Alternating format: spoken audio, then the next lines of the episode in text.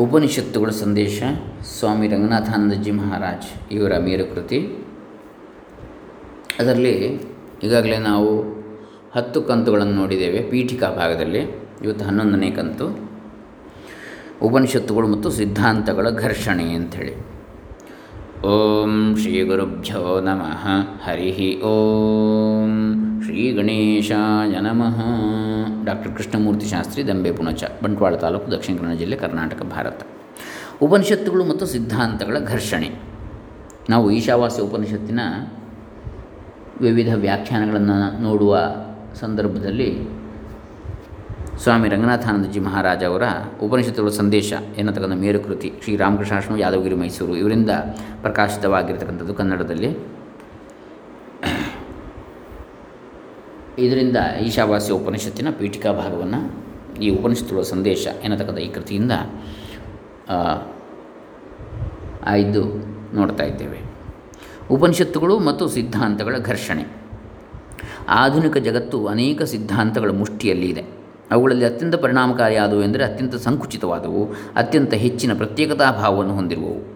ಇಲ್ಲಿನವರೆಗೆ ಧರ್ಮ ಅದರಲ್ಲೂ ಸೆಮೆಟಿಕ್ ವಂಶ, ಯಹೂದ್ಯ, ಕ್ರೈಸ್ತ ಮತ್ತು ಇಸ್ಲಾಂಗಳು ಇಂತಹ ಸಂಕುಚಿತ ಪ್ರತ್ಯೇಕದ ಭಾವಗಳನ್ನು ಬೆಳೆಸುವ ಕ್ಷೇತ್ರಗಳಾಗಿದ್ದು, ಆದರೆ ಆಧುನಿಕ ಯುಗದಲ್ಲಿ ಧರ್ಮಗಳು ಇಂಥ ಸಂಕುಚಿತತೆ, ಪ್ರತ್ಯೇಕತಾ ಭಾವನೆಗಳನ್ನು ಕಿತ್ತೆಸೆಯುತ್ತಿರುವಂತೆ ಅವು ಸಾಮಾಜಿಕ ರಾಜಕೀಯ ಕ್ಷೇತ್ರಗಳನ್ನು ಸೇರಿವೆ. ಇಪ್ಪತ್ತನೇ ಶತಮಾನದ ಎದ್ದು ಕಾಣುವ ಲಕ್ಷಣಗಳಲ್ಲಿ ಒಂದು ಎಂದರೆ, ಈ ಕ್ಷೇತ್ರಗಳಲ್ಲಿ ಉದಾರ ಭಾವನೆಗಳಿಗೆ ಗ್ರಹಣ ಹಿಡಿದಿರುವುದು. ಮಾನವನ ರಾಜಕೀಯ, ಸಾಮಾಜಿಕ ಭಾವನೆಗಳ ವಿಶಾಲ ಕ್ಷೇತ್ರಗಳಿಂದ ಶಾಂತವಾದ, ಸ್ಪಷ್ಟವಾದ ಆಲೋಚನೆ ಮರೆಯಾಗಿಯೇ ಹೋಗಿದೆ. ಸಮಷ್ಟಿ ಸೂಕ್ತ ಪ್ರಜ್ಞೆಯ ಕಲೆಕ್ಟಿವ್ ಅನ್ಕಾನ್ಷಿಯಸ್ ಕುರುಡು ಆಸಕ್ತಿ, ಭಯ, ದ್ವೇಷಗಳ ಬಿಗಿ ಮುಷ್ಟಿಯಲ್ಲಿರುವಂತೆ ತೋರುತ್ತವೆ ಅವು. ಭರವಸೆ ತರುತ್ತಿರುವ ಅದರ ಒಂದು ಚಿಹ್ನೆ ಎಂದರೆ ಈ ಶತಮಾನದ ಉತ್ತರಾರ್ಧದಲ್ಲಿ ಅಂತಾರಾಷ್ಟ್ರೀಯ ಸಂಘ ಸಂಸ್ಥೆಗಳ ಮೂಲಕ ವ್ಯವಸ್ಥಿತವಾದ ಮಾನವನ ಸಮಷ್ಟಿ ವಿಚಾರ ಶಕ್ತಿ. ಈ ಕ್ಷೇತ್ರಗಳಲ್ಲಿ ಅವನ ಸಾಮೂಹಿಕ ಅವಿಚಾರದ ಕುರುಡು ಶಕ್ತಿಗಳ ವಿರುದ್ಧ ನಿಧಾನವಾದ ಆದರೆ ಯಶಸ್ವಿಯಾದ ಒಂದು ಹೋರಾಟವನ್ನು ಹೂಡಿರುವಂಥದ್ದು. ಹಿನ್ನಡೆಗಳು ಇರಬಹುದು, ಆದರೆ ಈ ಹೋರಾಟದ ಮುಮ್ಮುಖ ನಡೆಯನ್ನು ಯಾವುದೂ ಬಹುಕಾಲ ತಡೆಯಲಾರದು? ಯಾಕೆಂದರೆ ಇದು ಯುಗ ಧರ್ಮದ ಅಭಿವ್ಯಕ್ತಿ. ಅದರ ಹಿಂದೆ ಆಧುನಿಕ ಯುಗದ ವೈಜ್ಞಾನಿಕ ವಿಚಾರ ಮತ್ತು ಜ್ಞಾನಗಳಿವೆ. ಧರ್ಮದ ಕ್ಷೇತ್ರದಲ್ಲಿ ಅದರ ಪ್ರಭಾವ ಆಗಲೇ ಸ್ಪಷ್ಟವಾಗಿದೆ. ಮಾನವನ ಸಾಮೂಹಿಕ ಅವಿಚಾರದ ಕುರುಡು ಶಕ್ತಿಗಳಿಂದ ಮುಕ್ತವಾಗಿ ವಿಚಾರದ ಬೆಳಕಿನಲ್ಲಿ ಅದು ಕೆಲಸ ಮಾಡುವುದಕ್ಕೆ ಅಗತ್ಯವಾದ ಪರಿಸರ ಈಗಾಗಲೇ ದೊರೆತಿದೆ.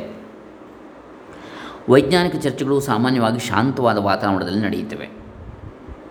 ಭಿನ್ನಾಭಿಪ್ರಾಯಗಳ ವಿಷಯದಲ್ಲಿ ಸಹನೆ ಉಂಟು. ಧರ್ಮದ ಕ್ಷೇತ್ರದಲ್ಲಿ ಇದರ ಅಭಾವವೇ ಹೆಚ್ಚಾಗಿತ್ತು. ಕಾರಣ, ಪ್ರಾರಂಭದಲ್ಲಿ ಧರ್ಮದ ಕ್ಷೇತ್ರದಿಂದ ವಿಚಾರ ಕಾಲು ತೆಗೆದಿತ್ತು. ಇದು ವೇಗವಾಗಿ ಬದಲಾಗ್ತಾ ಇದೆ. ಇಂದಾದರೂ ಭಾವೋದ್ರೇಕಗಳ ಕಾವು ಇಳಿದ ವಾತಾವರಣದಲ್ಲಿ ಧರ್ಮಗಳ ನಡುವೆ ಸಮಾಗಮಗಳು ಹೆಚ್ಚುತ್ತಿವೆ.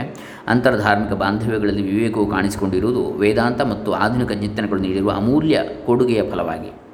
ವಿಚಾರದ ಬೆಳಕು ಅವಿಚಾರವನ್ನು ಕ್ರಮಕ್ರಮವಾಗಿ ಗೆಲ್ಲುತ್ತದೆ ಎಂದು ಆಶಿಸಬಹುದಾಗಿದೆ.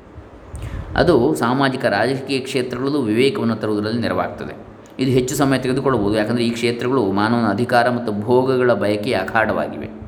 ಕಾರಣ ಅವನು ತನ್ನ ಇಂದ್ರಿಯಗಳ ಕೀಳು ಸ್ವಭಾವದ ಕುರುಡು ಶಕ್ತಿಗಳ ಹತೋಟಿಯಲ್ಲಿರುವುದು. ಈ ಕ್ಷೇತ್ರದಲ್ಲಿ ವಿಚಾರವು ಸ್ವಲ್ಪ ಮಟ್ಟಿನ ವಿವೇಕವನ್ನು ಆದರೂ ಸ್ಥಾಪಿಸಲು ಸಾಧ್ಯವಾದಾಗ ಮಾನವ ಘನತೆ ಸಮಾನತೆಗಳನ್ನು ಎತ್ತಿ ಹಿಡಿಯುತ್ತಿರುವ ಪ್ರಜಾಪ್ರಭುತ್ವ, ಮಾನವ ಸ್ವಭಾವದಲ್ಲಿ ಅಡಗಿರುವ ಶಕ್ತಿಗಳಿಂದ ಸದಾ ಅಪಾಯವನ್ನು ಎದುರಿಸಬೇಕಾಗಿರುವ ಪ್ರಜಾಪ್ರಭುತ್ವ ಅತ್ಯುತ್ತಮ ರಾಜಕೀಯ ಸಾಮಾಜಿಕ ಮೌಲ್ಯವಾಗಿ ನಿಧಾನವಾಗಿ ಸ್ಥಾಪನೆಗೊಳ್ಳುತ್ತದೆ. ಈಗಿರುವಂತೆ ಅಲ್ಲದೆ ಸಿದ್ಧಾಂತಗಳ ಸ್ಥಾನ ಬದಲಾಗುವವರೆಗೂ ಅತ್ಯಂತ ವಿಶಾಲವು ಎಲ್ಲವನ್ನೂ ಒಳಗೊಳ್ಳ, ಒಳಗೊಳ್ಳುವಂಥದ್ದು ಆದವೇ ಅತ್ಯಂತ ಪರಿಣಾಮಕಾರಿಯಾದ ಆದರ್ಶ ಎಂಬುದು ಸ್ಥಾಪಿತವಾಗುವವರೆಗೂ ವಿವೇಕಕ್ಕಾಗಿ ಹೋರಾಟ ನಡೆಯುತ್ತಲೇ ಹೋಗುತ್ತದೆ.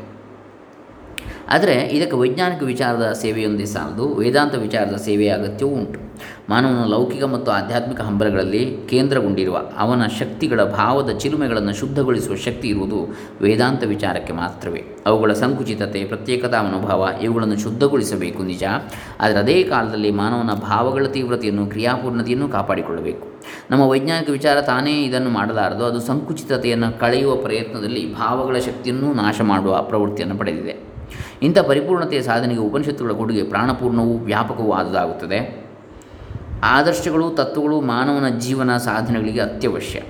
ಮಾನವನ ಪ್ರಬಲವಾದ ಭಾವಗಳಿಗೆ ಅವು ಮಾರ್ಗದರ್ಶನ ನೀಡುತ್ತವೆ. ಅವುಗಳ ನೆರವು ಇಲ್ಲದಿದ್ದರೆ ಮಾನವ ಸತ್ವಹೀನನು ವಿಫಲನೂ ಆಗ್ತಾನೆ. ಅನೇಕ ಸಲ ಉದ್ದಕ್ಕೆ ತಪ್ಪು ಮಾಡ್ತಾ ಹೋಗ್ತಾನೆ. ಸ್ವಾಮಿ ವಿವೇಕಾನಂದರು ಹೇಳ್ತಾರೆ, ತನ್ನ ಮುಂದೆ ಆದರ್ಶಗಳನ್ನು ಇಟ್ಟುಕೊಂಡಿರುವ ವ್ಯಕ್ತಿ ಸಾವಿರ ತಪ್ಪುಗಳನ್ನು ಮಾಡಿದರೆ ಆದರ್ಶಗಳೇ ಇಲ್ಲದವನು ಹತ್ತು ಸಾವಿರ ತಪ್ಪುಗಳನ್ನು ಮಾಡ್ತಾನೆ. ಅದರಿಂದಲೇ ಸ್ವಾಮಿ ವಿವೇಕಾನಂದ ಈ ಸೂಕ್ತಿ, ಪಂಥಗಳು ಹೆಚ್ಚುತ್ತಾ ಹೋಗಲಿ, ಆದರೆ ಪಂಥೀಯತೆ ಹೋಗಬೇಕು. ಧರ್ಮ ರಾಜಕೀಯಗಳಲ್ಲಿ ಸಂಕುಚಿತ ಕಲ್ಪನೆ ಆದರ್ಶಗಳು ಎಷ್ಟು ಒಳ್ಳೆಯದನ್ನು ಮಾಡಿವೆಯೋ ಅಷ್ಟೇ ಕೆಟ್ಟದನ್ನು ಮಾಡಿವೆ. ವೈಶಾಲ್ಯವನ್ನು ಬಲಿಕೊಟ್ಟು ತೀವ್ರತೆಯನ್ನು ಸಾಧಿಸಿದರು ಇನ್ನೊಂದು ಕಡೆ ತೀವ್ರತೆ ಕಡಿಮೆ ಆದಾಗಲೆಲ್ಲ ವ್ಯಾಪಕತೆಯು ತೊಂದರೆಯನ್ನು ಅನುಭವಿಸಿದೆ. ಇಕ್ಕಟ್ಟಾದ ಹೊಳೆಯಲ್ಲಿ ಪ್ರವಾಹದ ರಭಸ ಹೆಚ್ಚು, ನದಿ ವಿಶಾಲವಾದಾಗ ಪ್ರವಾಹದ ತೀವ್ರತೆ ಕುಗ್ಗುತ್ತದೆ ಆದರ್ಶಗಳಿಗೆ ಸಂಬಂಧಪಟ್ಟಂತೆ ಮಾನವನ ಮುಂದೆ ಇರುವ ಆಯ್ಕೆಗಳು ಇವೆರಡು. ಅತ್ಯಂತ ಹೆಚ್ಚು ಫಲ ಕೊಡುವಂಥ ಆದರ್ಶಗಳನ್ನು ಹುಡುಕುತ್ತಿದೆ ಆಧುನಿಕ ಯುಗ. ವೇದಾಂತ ಪ್ರಕಾರ ಇದರ ಅರ್ಥ ಏನೆಂದರೆ ತೀವ್ರತೆ ಮತ್ತು ವೈಶಾಲ್ಯ ಎರಡೂ ಇದೆ ಎಂದು. ವಿವೇಕಾನಂದರು ವೇದಾಂತವನ್ನು ಬದುಕಿನ ಅಭೀತಿಯ ತತ್ವ ಅಂತೇಳಿ ಕರೆದರು. ಅವರದೇ ಮಾದರಿಯಲ್ಲಿ ಹೇಳಬೇಕಾದರೆ ಮತಾಂಧನ ತೀವ್ರತೆಯನ್ನು, ಲೌಕಿಕವಾದಿಯ ವಿಶಾಲ ವ್ಯಾಪ್ತಿಯನ್ನು ಬೆರೆಸುವ ಆದರ್ಶಗಳನ್ನು ರೂಪಿಸಿರುವುದು ಮಾನವನಿಗೆ ನೆರವು ನೀಡುತ್ತದೆ. ಅಂತರಂಗದ ಆಧ್ಯಾತ್ಮಿಕ ಒಳ ಒಳ ಹೋಗುವಿಕೆಯಿಂದ ವೈಶಾಲ್ಯವನ್ನು ಅದು ಪಡ್ಕೊಳ್ತದೆ. ಎರಡರಲ್ಲೂ ವಿಚಾರವೇ ಅದಕ್ಕೆ ಮಾರ್ಗದರ್ಶಿ. ಅಂತಹ ಆದರ್ಶ ಸ್ವಾಮಿ ವಿವೇಕಾನಂದರ ಮಾತಿನಲ್ಲಿ ಸಾಗರದಷ್ಟು ಆಳವಾದ, ಗಗನದಷ್ಟು ವಿಶಾಲವಾದ ಚಾರಿತ್ರ್ಯವನ್ನು ಕೊಡುತ್ತದೆ. ನಿಜವಾದ ಮಾನವನ ವಿಕಾಸ ಪಥ ಇದು ಎಂದು ವೇದಾಂತ ಎಣಿಸ್ತದೆ. ಈ ಆಧುನಿಕ ಯುಗದಲ್ಲಿ ಅದಕ್ಕೆ ನಿದರ್ಶನವಾಗಿ ಶ್ರೀರಾಮಕೃಷ್ಣರಂಥ ವ್ಯಕ್ತಿಯನ್ನು ನೀಡಿದೆ. ಅವರು ಧರ್ಮದ ತೀವ್ರತೆಯ ಸಾಕ್ಷಾತ್ ಮೂರ್ತಿಯಾಗಿದ್ದುದು ಮಾತ್ರವಲ್ಲ, ಅವರ ಅನಂತ ಅನುಕಂಪೆಯ ಬಾಹುಗಳಲ್ಲಿ ನಾಸ್ತಿಕರು, ಅಜ್ಞೇಯವಾದಿಗಳು ಎಲ್ಲರನ್ನೂ ಜಗತ್ತಿನ ವಿವಿಧ ಧರ್ಮಗಳ ಅನೇಕ ಸಲ ಪರಸ್ಪರ ಬದ್ಧದ್ವೇಷವುಳ್ಳ ಧರ್ಮಗಳ ನ್ಯಾಯಗಳನ್ನು ಸ್ವಾಗತಿಸಿ ಅಪ್ಪಿಕೊಂಡರು. ಇನ್ನು ಉಪನಿಷತ್ತುಗಳು ಮತ್ತು ಆಧುನಿಕ ಬಿಕ್ಕಟ್ಟು ಆಧುನಿಕ ಬಿಕ್ಕಟ್ಟು. ಮಾನವ ಬದುಕು ಚಿಂತನೆಗಳ ಎಲ್ಲ ಮುಖಗಳ ಪರಿಣಾಮಕಾರಿ ಪುನರ್ಮೌಲ್ಯಮಾಪನದ ಅನುಭವವನ್ನು ಆಧುನಿಕ ಯುಗ ಪಡೆಯುತ್ತಾ ಇದೆ. ಈ ಕ್ರಿಯೆಯನ್ನು ಪ್ರಾರಂಭಿಸಿ ಪೋಷಿಸಿದ್ದು ವಾಸ್ತವ ವಿಜ್ಞಾನ ಮತ್ತು ಆಧುನಿಕ ಯಂತ್ರಶಾಸ್ತ್ರಗಳು. ಇದು ಪ್ರಾರಂಭವಾದದ್ದು ಬೌದ್ಧಿಕ ಚಳವಳಿಯಾಗಿ, ಆದರೆ ಬೇಗನೆ ಅದು ಸಕ್ರಿಯ ಸಾಮಾಜಿಕ ರಾಜಕೀಯ ಶಕ್ತಿಯಾಗಿ ಬೆಳೆಯಿತು. ಅದರ ವಿಧಾನ ಪರಿಣಾಮಗಳಲ್ಲಿ ಅದು ಎಷ್ಟರ ಮಟ್ಟಿಗೆ ರಚನಾತ್ಮಕವಾಗಿತ್ತು ಅಷ್ಟೇ ಮಟ್ಟಿಗೆ ವಿನಾಶ ಶಕ್ತಿಯೂ ಆಗಿತ್ತು. ಮಾನವನನ್ನದು ಅವನ ಗತಕಾಲದ ಭಯ ಅನಿಶ್ಚಿತ ಅನಿಶ್ಚಯತೆಗಳಿಂದ ಮೇಲೆತ್ತಿ ಇನ್ನೂ ಹೆಚ್ಚಿನ ಹೊಸ ಹೊಸ ಯಾತನೆಗೆ ಭಯ ಅನಿಶ್ಚಯತೆಗಳಿಗೆ ತಳ್ಳಿದೆ. ಅವನ ಪ್ರಾಚೀನ ಪರಂಪರೆಯಲ್ಲಿದ್ದ ಅನೇಕ ಕಟ್ಟುಕಥೆ ಮೌಢ್ಯಗಳನ್ನು ನಾಶ ಮಾಡಿತು. ನೈತಿಕ, ಧಾರ್ಮಿಕ, ಸಾಮಾಜಿಕ, ಆರ್ಥಿಕ ಕ್ಷೇತ್ರಗಳ ಬದುಕಿನ ಇತರ ವಲಯಗಳ ನಂಬಿಕೆಗಳ ಸತ್ಯಗಳು ಏನು ಎಂಬುದನ್ನು ಪ್ರಶ್ನಿಸಿ ಸವಾಲು ಹಾಕಿತು. ಇನ್ನೂ ಸವಾಲು ಹಾಕುತ್ತಲೇ ಇದೆ. ಇವು ಗಟ್ಟಿ ಲಾಭ, ಆದರೆ ಅವು ಸಾಲದು. ಬೈಬಲ್ ಹೇಳುವಂತೆ ಅವು ಊಟವನ್ನು ಬಲಪಡಿಸದೆ ಹಗ್ಗವನ್ನು ಉದ್ದ ಮಾಡಿವೆ ಅಷ್ಟೇ. ಬದುಕಿನ ವೃಕ್ಷ ತನ್ನ ರೆಂಬೆಗಳನ್ನು ವಿಶಾಲವಾಗಿ ಚಾಚಿದೆ. ಆದರೆ ಸಮಸಮವಾಗಿ ಬೇರುಗಳನ್ನು ಆಳಕ್ಕೆ ಕಳುಹಿಸಿಲ್ಲ. ಆಧುನಿಕ ಸಾಧನೆಗಳಲ್ಲಿ ಆದದ್ದು ಹೀಗೆ. ಪ್ರಕೃತಿ ವಿಜ್ಞಾನಗಳು ಮಾನವ ವಿಜ್ಞಾನಗಳನ್ನು ಮೀರಿಸಿಬಿಟ್ಟು ಪರಿಣಾಮವಾಗಿ ಮಾನವ ಕುಬ್ಜನಾಗಿ ಅಭದ್ರನಾಗಿ ತನ್ನ ಗುರುತ್ವ ಕೇಂದ್ರದಿಂದ ಯಾವಾಗಲೂ ತನ್ನಿಂದ ಹೊರಗೆ ಉಳ್ಳ ವ್ಯಕ್ತಿಯಾದ. ನೈತಿಕ ಆಧ್ಯಾತ್ಮಿಕ ಮೌಲ್ಯಗಳು ಹೊಮ್ಮುವುದು ಮಾನವಶಾಸ್ತ್ರಗಳಿಂದಲೇ. ಈ ಸಮತೋಕ ತಪ್ಪಿದ್ದರ ಫಲವನ್ನು ನಾವು ಆಧುನಿಕ ಬುದ್ಧಿ ಪ್ರಾಧಾನ್ಯವಾದ ಪೊಳ್ಳುತನದಲ್ಲಿ, ಬರಡುತನದಲ್ಲಿ ಕಾಣಬಹುದು. ಬುದ್ಧಿಜೀವಿಗಳಲ್ಲಿ ಸಿನಿಕತೆ ಬೆಳೆಯುತ್ತಿರುವುದರಲ್ಲೂ ಅದನ್ನು ಕಾಣಬಹುದು. ಇದನ್ನು ಕುರಿತು ಬರ್ಟ್ರೆಂಡ್ ರಸೆಲ್ರು ಹೇಳ್ತಾರೆ ಸೈಂಟಿಫಿಕ್ ಔಟ್ಲುಕ್ ಎನ್ನುವ ಕೃತಿಯಲ್ಲಿ, ಮಾನವ ಇದುವರೆಗೆ ಶಿಸ್ತನ್ನು ಕಲಿತಿರುವುದು ಪ್ರಕೃತಿಗೆ ಅಧೀನನಾಗಿ. ಈ ದಾಸೆಯಿಂದ ಬಿಡುಗಡೆ ಹೊಂದಿದ ಕೂಡಲೇ ಗುಲಾಮ ಒಡೆಯನಾದದ್ದರಲ್ಲಿ ಕಾಣುವ ಕೆಲವು ದೋಷಗಳನ್ನು ಅವನಲ್ಲೂ ಕಾಣಬಹುದಾಗಿದೆ. ಪ್ರಕೃತಿ ಶಕ್ತಿಗಳಿಗೆ ಅಡಿಯಾಳ ಆಗಿರುವುದರ ಸ್ಥಾನದಲ್ಲಿ ಮಾನವನಲ್ಲಿ ಅತ್ಯುತ್ತಮವಾದಕ್ಕೆ ಗೌರವ ತೋರಿಸುವ ಒಂದು ಹೊಸ ನೈತಿಕ ದೃಷ್ಟಿ ಬರಬೇಕಾಗಿದೆ. ಇಂಥ ಗೌರವ ಇಲ್ಲದಿದ್ದಾಗಲೇ ವೈಜ್ಞಾನಿಕ ತಂತ್ರ ಅಪಾಯಕಾರಿಯಾಗುವುದು. ಅಂತಹ ಗೌರವ ಇದ್ದರೆ ಪ್ರಕೃತಿಯ ದಾಸಿಯಿಂದ ಮಾನವನನ್ನು ಬಿಡಿಸಿದ ವಿಜ್ಞಾನ ಅವನದೇ ಒಂದು ದಾಸ್ಯ ಭಾಗಕ್ಕೆ ಅವನು ದಾಸನಾಗಿರುವುದರಿಂದಲೂ ಅವನನ್ನು ಪಾರು ಮಾಡಬಹುದು. ಮಾನವನಲ್ಲಿರುವ ಅತ್ಯುತ್ತಮವಾದಕ್ಕೆ ಗೌರವವನ್ನು ತೋರಿಸುವುದನ್ನೇ ತನ್ನಲ್ಲಿನ ದಾಸ್ಯ ಭಾಗದಿಂದ ತನ್ನನ್ನು ಬಿಡುಗಡೆ ಮಾಡುವ ವಿಜ್ಞಾನವನ್ನೇ ಸಹಸ್ರಾರು ವರ್ಷಗಳ ಹಿಂದೆ ಉಪನಿಷತ್ತುಗಳು ತಮ್ಮ ಅಧ್ಯಾತ್ಮ ವಿದ್ಯೆಯಲ್ಲಿ ಬೆಳೆಸಿದ್ದು. ಜೂಲಿಯನ್ ಹೆಕ್ಸ್ಲೆ ಮಾತುಗಳಲ್ಲಿ ಅದು ಮಾನವ ಸಾಧ್ಯತೆಗಳ ವಿಜ್ಞಾನ. ಯಾವ ಬುದ್ಧಿಯನ್ನು ಆತ್ಮನ ಬೆಳಕು ಬೆಳಗುತ್ತದೆಯೋ, ಅದಕ್ಕೂ ಇಂದ್ರಿಯಗಳಿಗೆ ದಾಸನಾಗಿರುವ ಬುದ್ಧಿಗೂ ಅಜಗಜಾಂತರ ಆತ್ಮಕ್ಕೂ ಬುದ್ಧಿಗೂ. ಈ ಎರಡೂ ಬಗೆಯ ವಿಜ್ಞಾನಗಳು ಹೊರ ಪ್ರಕೃತಿಯ ವಿಜ್ಞಾನಗಳು ಒಳ ಪ್ರಕೃತಿಯ ವಿಜ್ಞಾನಗಳು, ತಮ್ಮ ಶಕ್ತಿಗಳನ್ನೆಲ್ಲ ಒಟ್ಟುಗೂಡಿಸಿ ಮಾನವನು ಪೂರ್ಣ ಸಿದ್ಧಿಯ ವಿಕಾಸ ಪಥದಲ್ಲಿ ಮುಂದುವರಿಯಲು ನೆರವು ನೀಡುವುದು ಅತ್ಯಗತ್ಯವಾಗಿದೆ. ಒಳ ಹೊರ ಪ್ರಕೃತಿ ವಿಜ್ಞಾನಗಳು ಬುದ್ಧಿ ಒಳ ಪ್ರಕೃತಿ ವಿಜ್ಞಾನಗಳು ಆತ್ಮ.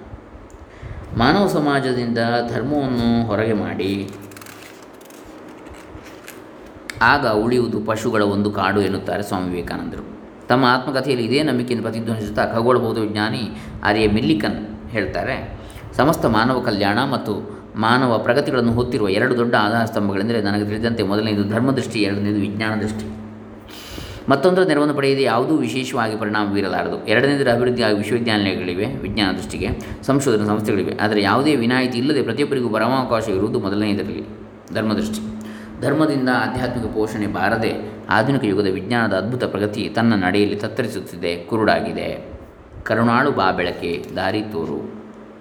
ಆಧುನಿಕ ಪ್ರಗತಿಯ ಚಕ್ರವು ದಶಕವಾದ ಮೇಲೆ ದಶಕದಲ್ಲಿ ವೇಗ ವೇಗವಾಗಿ ಸುತ್ತುತ್ತಿದೆ. ಜನ ಎಲ್ಲೆಲ್ಲೂ ದಿಗ್ಭ್ರಮೆಗೊಂಡಿದ್ದಾರೆ. ತಮ್ಮ ನೆಲೆಯನ್ನು ಕಂಡುಕೊಳ್ಳಲು, ಕಂಡುಹಿಡಿದುಕೊಳ್ಳಲು ಅವರಿಗೆ ಸಾಧ್ಯವೇ ಇಲ್ಲ. ಅವರು ಎಂಥ ಸ್ಥಿತಿಯಲ್ಲಿದ್ದಾರೆ ಅಂದರೆ, ಹಿಂದನ್ನು ಮತ್ತೆ ಪಡೆದುಕೊಳ್ಳಲಾಗಿಲ್ಲ. ಅಂದು ನಿಶ್ಚ, ಅನಿಶ್ಚಯವಾಗಿದೆ. ಮುಂದು ದೊಡ್ಡ ಪ್ರಶ್ನೆಯಾಗಿ ನಿಂತಿದೆ. ಇದು ಮುಂದೆ ಬರಲಿರುವ ಆಸೆ, ಆನಂದಗಳ ಮುಂಬೆಳಕೆ ಅಥವಾ ತನ್ನ ಹೃದಯದಲ್ಲಿ ನಿರಾಶೆ, ದುಃಖಗಳನ್ನು ಒದಗಿಸಿಕೊಂಡಿರುವ ರಾತ್ರಿಯೇ ಮಾನವನ ಇತಿಹಾಸದಲ್ಲೇ ಸುತ್ತ ಬೆಳಕು ತುಂಬಿರುವಾಗ ಒಳಗೆ ಇಂಥ ದಾರಿದ್ರ್ಯವನ್ನು, ಸುತ್ತ ಜನಜಂಗುಳಿ ತುಂಬಿರುವಾಗ ಒಳಗೆ ಇಂಥ ಏಕಾಗ್ರತನವನ್ನು ಮಾನವನು ಎಂದೂ ಅನುಭವಿಸಿಲ್ಲ. ಈಗ ಒದಗಿರುವ ವಿಷಮ ಸ್ಥಿತಿ ಮೂಲತಃ ಆಧ್ಯಾತ್ಮಿಕವಾದದ್ದು. ಆಧುನಿಕ ಮಾನವ ಹುಡುಕುತ್ತಿರುವುದು ಸುತ್ತ ಸುತ್ತಿರುವ ಕತ್ತಲೆಯಿಂದ ಆಚೆಗೆ ತನ್ನನ್ನು ಕರೆದೊಯ್ಯಬಲ್ಲ ಬೆಳಕನ್ನು, ಅವನ ಹೃದಯ ಬಯಸುತ್ತಿರುವುದು ಸತ್ಯವನ್ನು, ಬೆಳಕನ್ನು, ಪ್ರಾಣವನ್ನು. ಇಡೀ ಪ್ರ, ಆಧುನಿಕ ಜಗತ್ತು ನಿಶ್ಶಬ್ದವಾದ ಆಧ್ಯಾತ್ಮಿಕ ಕ್ರಾಂತಿಯ ನೋವನ್ನು ಅನುಭವಿಸುತ್ತಿದೆ ಎಂಬುದನ್ನು ಎಲ್ಲವೂ ಸೂಚಿಸುತ್ತಿದೆ. ಆಧುನಿಕ ಮಾನವನ ಹೃದಯದ ಅನುಕ್ತ ಪ್ರಾರ್ಥನೆಗಳು, ಹೇಳದ ಪ್ರಾರ್ಥನೆಗಳು, ಮೌನ ಬಿಸಿಗುಟ್ಟುವಿಕೆಗಳು ಆಳವಾದ ಹುಡುಕುವಿಕೆಗಳು ಇವೆಲ್ಲ ಪ್ರಾಚೀನವಾದ ವೈದಿಕ ಪ್ರಾರ್ಥನೆಗಳನ್ನು ಪ್ರತಿಧ್ವನಿಸುತ್ತಿವೆ. ಬೃಹದಾರಣ್ಯಕ ಉಪನಿಷತ್ತಲ್ಲಿ ಬರ್ತದೆ. ಅಸತೋಮ ಸದ್ಗಮಜ, ತಮಸೋಮ ಜ್ಯೋತಿರ್ಗಮಜ, ಮೃತ್ಯೋರ್ಮ ಮೃತಂಗಮಜ, ಅಸತ್ಯದಿಂದ ನನ್ನನ್ನು ಸತ್ಯಕ್ಕೆ ನಡೆಸು, ಕತ್ತಲಿನಿಂದ ನನ್ನನ್ನು ಬೆಳಕಿನಡೆಗೆ ಕಳಿಸು, ಬೆಳಕಿಗೆ ಕಳಿ ನಡೆಸು, ಮೃತ್ಯುವಿನಿಂದ ನನ್ನನ್ನು ಅಮೃತತ್ವಕ್ಕೆ ನಡೆಸು. ಇಂದು ಮಾನವತೆಯ ಜ್ಞಾನ ಜಾಣ್ಮೆಗಳು ಎದುರಿಸಬೇಕಾಗಿರುವ ಸವಾಲು ಎಂದರೆ ಈ ಮಬ್ಬು ಬೆಳಕನ್ನು ಉಷೆಯ ಬೆಳಕಿಗೆ, ಪ್ರಖರವಾದ ಹಗಲು ಬೆಳಕಿಗೆ ಪರಿವರ್ತಿಸಬೇಕಾದದ್ದು. ಪ್ರಾಚೀನ ಮತ್ತು ಆಧುನಿಕ ಮಹಾನ್ ಚಿಂತಕಾರ ಚಿಂತನಕಾರರು ಈ ದೃಢ ನಂಬಿಕೆಯನ್ನು ಹೊಂದಿದ್ದಾರೆ. ತನ್ನ ದೀರ್ಘ ಇತಿಹಾಸ ಏಳುಬೀಳುಗಳಲ್ಲಿ ಭಾರತದ ಸನಾತನ ಆತ್ಮ ಸಕಲ ಮಾನವತೆಗೂ ಬೇಕಾದ ಆಸೆ, ಆನಂದಗಳ ಸಂದೇಶವನ್ನು ರಕ್ಷಿಸಿಕೊಂಡು ಬಂದಿದೆ. ಮುಂದೆ ಪಶ್ಚಿಮದ ಮೇಲೆ ವೇದಾಂತ ಯಾವ ಪ್ರಭಾವವನ್ನು ಬೀರುತ್ತದೆ ಎಂಬುದನ್ನು ಹತ್ತೊಂಬತ್ತನೇ ಶತಮಾನದ ಮಧ್ಯಭಾಗದಲ್ಲಿ ಶೋಪನ್ ಹೋರ್ ಪ್ರಸ್ತಾಪಿಸಿದ್ದಾರೆ. The world as will and idea volume one ಇದರಲ್ಲಿದೆ. ಪಶ್ಚಿಮಕ್ಕೆ ವೇದಗಳ ಪರಿಚಯವಿದ್ದ ವಿಷಯ ಹೇಳಿ ಅವರು ಎನ್ನುತ್ತಾರೆ. ಇನ್ನೂ ಕಿರಿಯದಾಗಿರುವ ಈ ಶತಮಾನ ಇತರ ಶತಮಾನಗಳಿಗಿಂತ ಅತಿ ಹೆಚ್ಚಿನ ಸೌಲಭ್ಯ ಹೊಂದಿದೆ. ಯಾಕೆಂದರೆ ಉಪನಿಷತ್ತುಗಳ ಮೂಲಕ ಅದು ವೇದಗಳ ಪರಿಚಯ ಪಡೆದಿದೆ. ಮುಂದೆ ಹೀಗಾದೀತು ಎಂದು ಅವರು ಹೇಳಿದರು. ಹದಿನೈದನೇ ಶತಮಾನದಲ್ಲಿ ಗ್ರೀಕ್ ಸಾಹಿತ್ಯ ಪುನರುಜ್ಜೀವನ ಹೇಗೆ ಆಳವಾಗಿ ಪ್ರವೇಶಿಸಿತೋ, ಅಷ್ಟೇ ಆಳವಾಗಿ ಸಂಸ್ಕೃತ ಸಾಹಿತ್ಯವು ಪ್ರವೇಶಿಸುತ್ತದೆ. ಅಮೆರಿಕದ ತತ್ವ, ತತ್ವಶಾಸ್ತ್ರಜ್ಞ ಮತ್ತು ಚರಿತ್ರಕಾರ ವಿಲ್ ಡ್ಯುರಾಂಟ್ ಭಾರತದ ಮೇಲೆ ಬರೆದು ಕೊನೆಯಲ್ಲಿ ಹೀಗೆ ಹೇಳ್ತಾರೆ, ಈಜಿಪ್ಟ್, ಬ್ಯಾಬಿಲೋನಿಯಾ ಅಥವಾ ಅಸೀರಿಯಾದ ಚರಿತ್ರೆಯನ್ನು ಮುಗಿಸುವಂತೆ ಭಾರತದ ಚರಿತ್ರೆಯನ್ನು ಮುಗಿಸಲಾಗದು. ಏಕೆಂದರೆ ಅದರ ಚರಿತ್ರೆ ಇನ್ನೂ ನಿರ್ಮಾಣವಾಗುತ್ತಿದೆ, ಅದರ ನಾಗರಿಕತೆ ಇನ್ನೂ ಸೃಷ್ಟಿಶೀಲವಾಗಿದೆ. ಹಿಮಾಲಯದ ಅಡೆತಡೆಗಳನ್ನು ದಾಟಿಸಿಯೂ ಭಾರತ ನಮಗೆ ವ್ಯಾಕರಣ, ತರ್ಕ, ತತ್ವಶಾಸ್ತ್ರ, ನೀತಿಕಥೆ, ಸಂಮೋಹನ ವಿದ್ಯೆ, ವಶೀಕರಣ ವಿದ್ಯೆ, ಚದುರಂಗ ಎಲ್ಲಕ್ಕಿಂತ ಹೆಚ್ಚಾಗಿ ಸಂಖ್ಯೆಗಳು, ದಶಮಾಂಶ ಪದ್ಧತಿ ಮುಂತಾದ ಸಂದೇಹಾಸ್ಪದ ಕಾಣಿಕೆಗಳನ್ನು ಕಳುಹಿಸಿದೆ ಎಂಬುದು ನಿಜ. ಆದರೆ ಇದೇ ಅದರ ಚೇತನದ ಸಾರ ಅಲ್ಲ. ನಾವು ಮುಂದೆ ಭಾರತದಿಂದ ಕಲಿಯಬಹುದಾದರ ಮುಂದೆ ಇವೆಲ್ಲ ಅತ್ಯಲ್ಪ. ಹೊಸ ಹೊಸ ಕಂಡುಹಿಡಿಕೆಗಳು, ಕೈಗಾರಿಕೆಗಳು, ವಾಣಿಜ್ಯ ಇವು ಖಂಡಗಳನ್ನು ಹೆಚ್ಚು ಹತ್ತಿರಕ್ಕೆ ತಂದಂತೆ ಅಥವಾ ಅವು ಏಷ್ಯಾದೊಂದಿಗೆ ನಮ್ಮನ್ನು ಘರ್ಷಣೆಯಲ್ಲಿ ತೊಡಗಿಸಿದಂತೆ ಅದರ ನಾಗರಿಕತೆಗಳನ್ನು ನಾವು ಹೆಚ್ಚು ಹತ್ತಿರದಿಂದ ಅಧ್ಯಯನ ಮಾಡಬಹುದು. ಶತ್ರುತ್ವದಲ್ಲಿ ಕೂಡ ಅದರ ಕೆಲವು ವಿಧಾನಗಳನ್ನು, ಚಿಂತನೆಗಳನ್ನು ಹೀರಿಕೊಳ್ಳಬಹುದು. ವಿಜಯ, ದುರಹಂಕಾರ, ಸುಲಿಗೆ ಇವುಗಳಿಗೆ ಪ್ರತಿಯಾಗಿ ಬಹುಶಃ ಭಾರತ ನಮಗೆ ಅದರ ಪಕ್ವ ಮನಸ್ಸಿನ ಲಕ್ಷಣಗಳಾದ ಸಹನೆ, ಮೃದು ಸ್ವಭಾವ, ಅಸಂಗ್ರಹಶೀಲತೆಯಿಂದ ಬರುವ ಶಾಂತ ತೃಪ್ತಿ, ಅರಿವಿನ ಚೇತನದಿಂದ ಬರುವ ನೆಮ್ಮದಿ, ಸಕಲ ಜೀವಿಗಳ ವಿಷಯಕ್ಕೂ ಸಂತೈಕೆಯ ಪ್ರೇಮ ಇವುಗಳನ್ನು ಕಲಿಸಬಹುದು. ಮಾನವ ಪ್ರಗತಿಯ ಸಮಗ್ರತೆಗೆ ಭಾರತದ ವಿಶಿಷ್ಟ ಕಾಣಿಕೆ ಇದು ಎಂದು ಸ್ವಾಮಿ ವಿವೇಕಾನಂದರು ಭಾವಿಸಿದರು.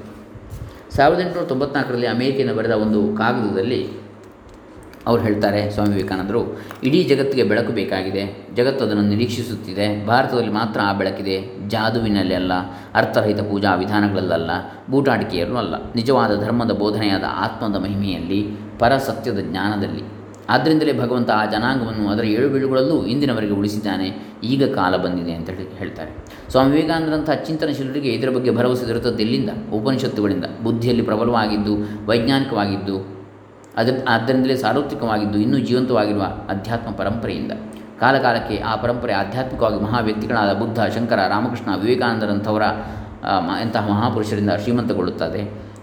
ಗೊಳ್ಳುತ್ತಿದೆ. ಉಪನಿಷತ್ತುಗಳ ಸಂದೇಶದ ಈ ಮುಂದಿನ ಪುಟಗಳನ್ನು ಓದಿ ವಾಚಕರು ತಾವೇ ಇಂಥ ನಂಬಿಕೆಯ ಶಕ್ತಿ ಸಮಂಜಸತೆಗಳನ್ನು ಪರೀಕ್ಷಿಸಬಹುದು ಅಂತೇಳಿ ಸ್ವಾಮಿ ರಂಗನಾಥಾನಂದಜಿ ಮಹಾರಾಜ್ ಇವರು ಹೇಳ್ತಾರೆ.